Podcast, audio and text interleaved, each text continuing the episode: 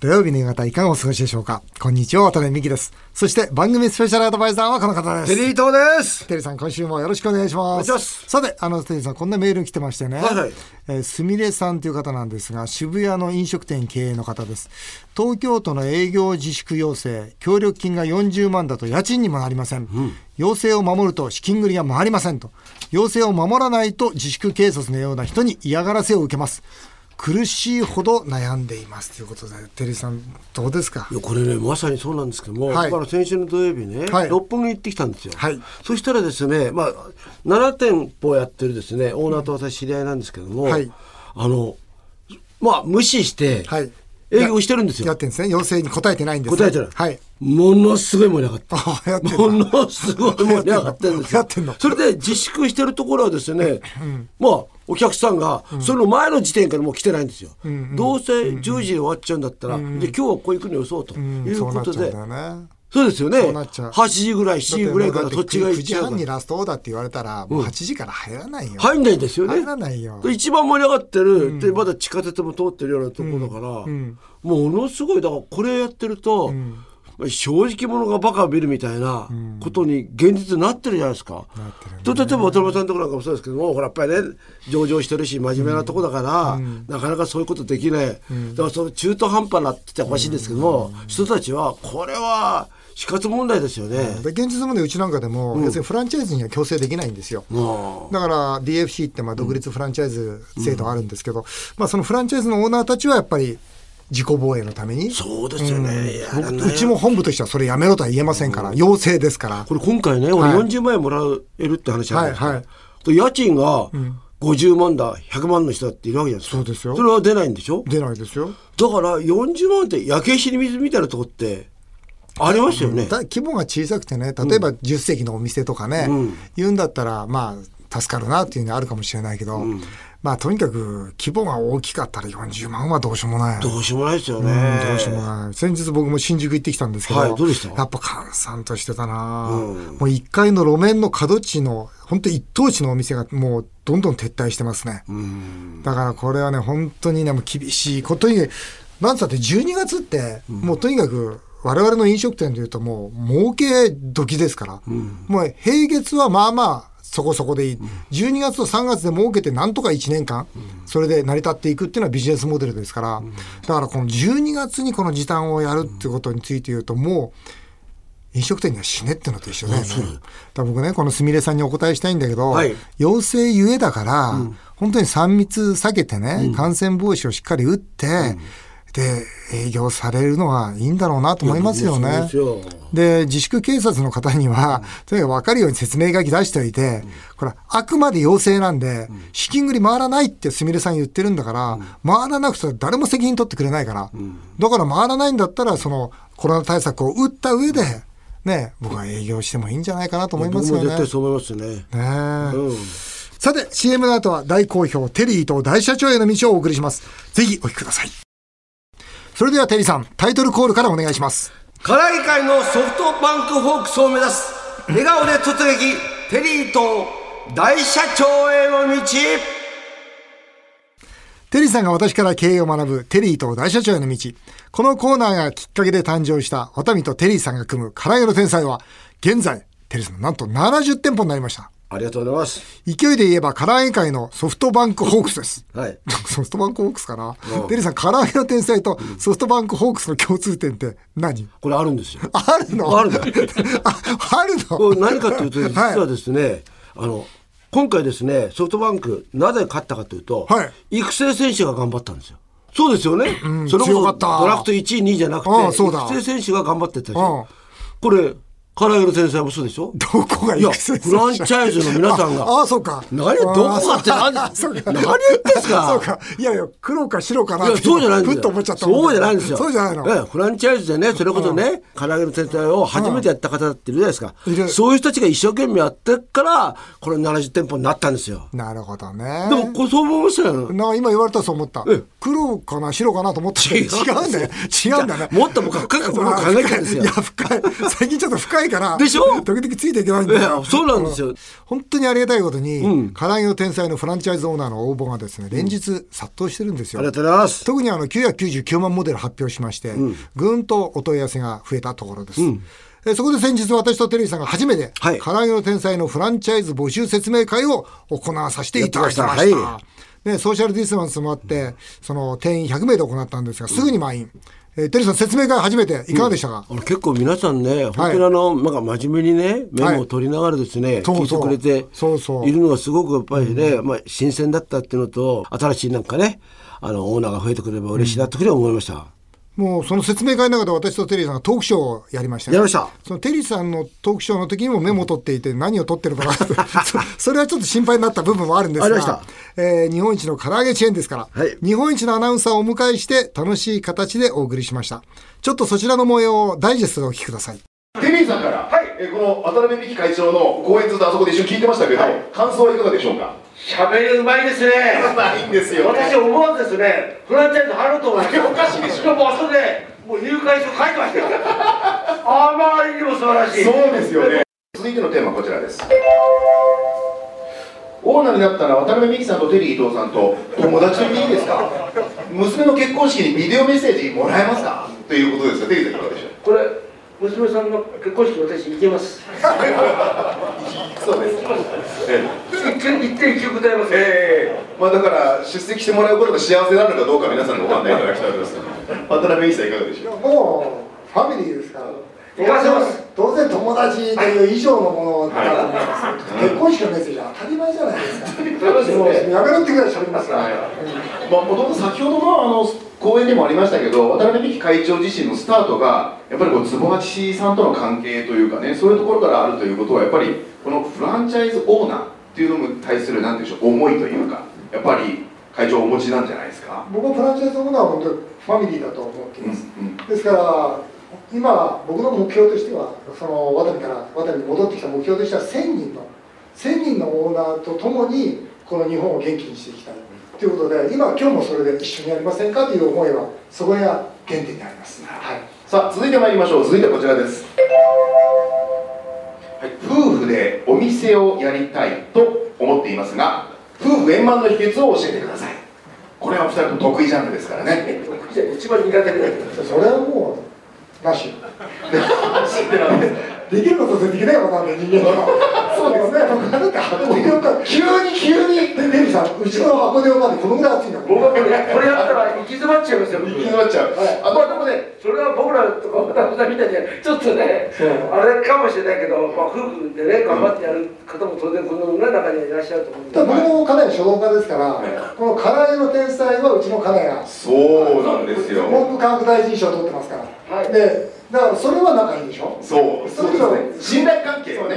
ブラジルの話しようよそうですね。続いてまいりましたということで実際はラジオでも放送できないようなというよりもですね そのまんまラジオでしたね。そうですね。そのまんまラジオで。あのね、はい、渡辺さんはね、はい。あのまあそこそフランチャイズの話になるとね縦板に水でしっかり喋ってるんですけど、うん、あの奥さんの話になって急にトーンダウンするという形で、ね、しどろもどろになるというか。だから僕が言ったんです。フランチャイズ説明会なんだからそっち持っていかないでくれ。情けなかったですけどね。なんでそうまたね。アコーディオン家庭の話しなきゃいけないんだ って盛り上がってましたけど、うん、実際私もですね、うん、皆さんにお話しさせていただいたのは、はい、私も坪八っていうフランチャイズオーナーから起業して、本当にまあ勉強になったわけですよ。で実際こういうコロナ禍でですねフランチャイズの、まあ、いい点っていうのは、リスクが本当に低い、成功の確率が高い。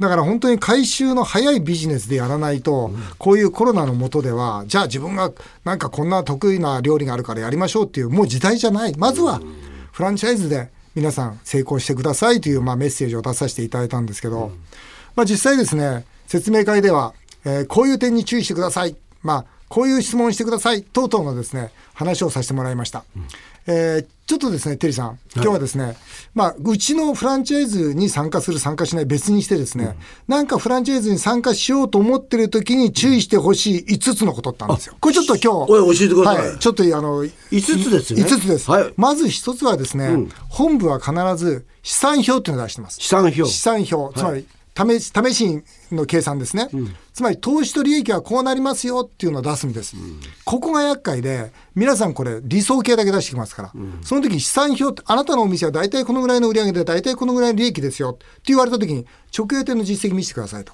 うん、直営店の実績があって、初めてその数字の裏付けが取れますから、要するにいい数字だけ出してくる本部って言いますから、それは絶対に見抜かなきゃいけない。で、二つ目は、必ず失敗してますから。だからその失敗の事例をちゃんと調べることですよね。だからどんな失敗があったんですかっていうことを必ず調べること。で、三つ目は、これ今うまくいってたとしても、これからうまくいき続けるかどうかってわからないんですよね。うん、その時に、どんなマーケティングをするのか、まあ言ってしまうと年間のマーケティングカレンダーってのがあるんですけどね、通常の本部ならば。1年間こういう形で販売促進を打っていきますよ。こういう形で継続的に繁盛させてあげますよというマーケティングカレンダーってあるはずですから、うん、年間の反則計画、マーケティング戦略を教えてくれは絶対しなきゃいけない質問なんです。それから4番目は、一番これも多いトラブルなんですけど、カニバリを起こすんですね。カニバリってのはつまり競競合を起こすわけです。調子がいいと、うん、まあ僕もフランチャイズのオーナーから何にも相談を受けてるんですけど、例えば一つの駅にお店出しました。すごく売れてると。言うと、本部はですね、ああ、そう、近くに。近くにぶつけてくるんですよ。なぜかなそこで近くでやれば、そこそこ当たると。うん結局その証券が守られないんですね。まあ、食い合っちゃってそうですね。例えば金井の天才で言うと、もうそこは絶対防がなきゃいけないってことで、うん、半径500メートル以内には絶対出させないっていうルールを持ってるんです。うん、例えばそういうフランチャイジー、加盟店を守るルールがちゃんとあるのかというところは聞かなきゃいけない。うん、それから5番目はやっぱり経営は理念ですから、そのザーの理念、それからザーの文化っていうものと、こう自分が合うか合わないか。これ合う合わないと男と女の相性と一緒ですから。まあそうですね、だから合う合わないはちゃんと見なきゃいけないんです。ですから資産表を調べてくださいね。失敗の事例聞いてくださいね。それからマーケティングについて聞いてくださいね。証券が守られるかどうか確認してくださいね。そして本部の理念はどこにあるのかっていうのを確認してくださいね。ということこれらのこの5つを聞けばですね、大体わかりますから、本部のことは。そうすると、まあ、失敗の確率がかなり少なくなるということで、えー、唐揚げの天才にもぜひこういうことを聞いていただきたいと。はい。はい、そのように思います。えー、唐揚げの天才はフランチャイズオーナーを募集してです。詳しくはワタミのホームページをご覧ください。さて、経営の相談も来てるんですよ、テリーさん、いろいろとね。はい。墨田区の天ぷら店経営 T さん、えー、お子さんがあ2歳の方です。コロナで大きな借金をすることになりました。うん、そうなんですよね。4555で皆さん本当大きな借金してるんですよ。銀行から代表取締役の個人保証をつけるように言われました。そうなんですよね。言われるんですよね。妻から猛反対されてます。愛妻家のお二人に相談です。えー、妻に秘密のまま話を進めてもいいものでしょうか？まあ今、政府のね、まあ、僕はあの政府側にいた人間ですけど、政府の指導としてはなるべく個人保証は取っちゃだめだよっていう、一応指導があるんですよ。そうすると、はい、銀行貸してくれるんですか？貸してくれないです。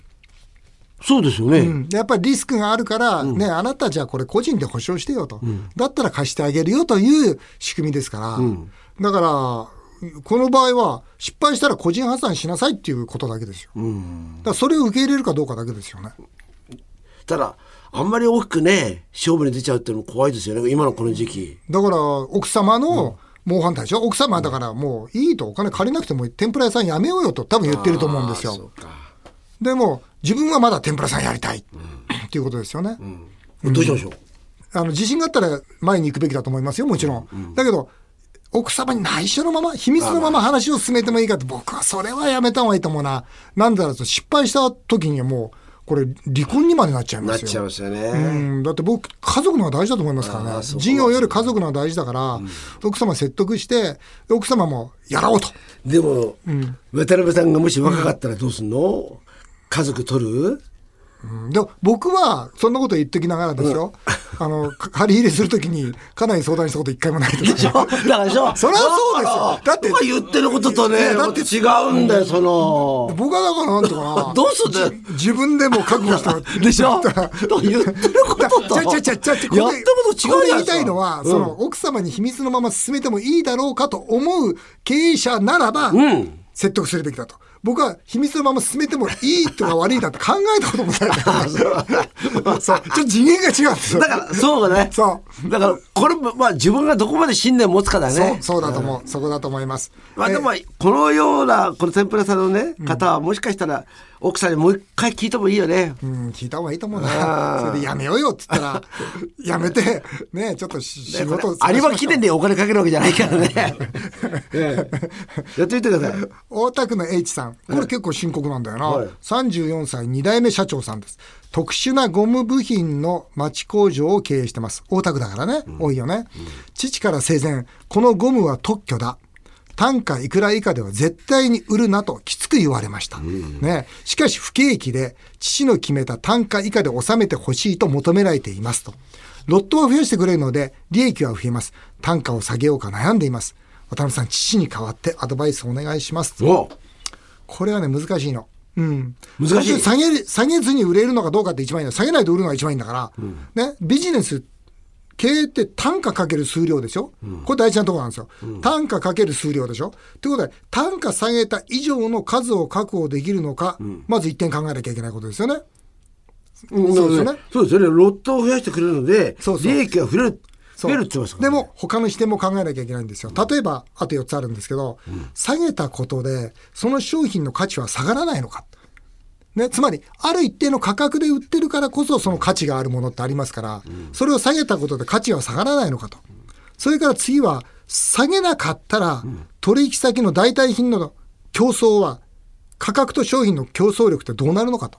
で、下げなかったら、取引先は別のものを入れるわけですよね。その時の取引先が入れる代替品の価値と自分の商品の価値を比べた時に取引先はどう動くのか。下げなければいいよと、他のとこ行くよっていうならば、ある程度下げるしかないし、いや下げなくても最後は返ってくるとほどの自信があるならば下げちゃダメなんですよ。だから競合との、ね、差別力、どこにあるのか。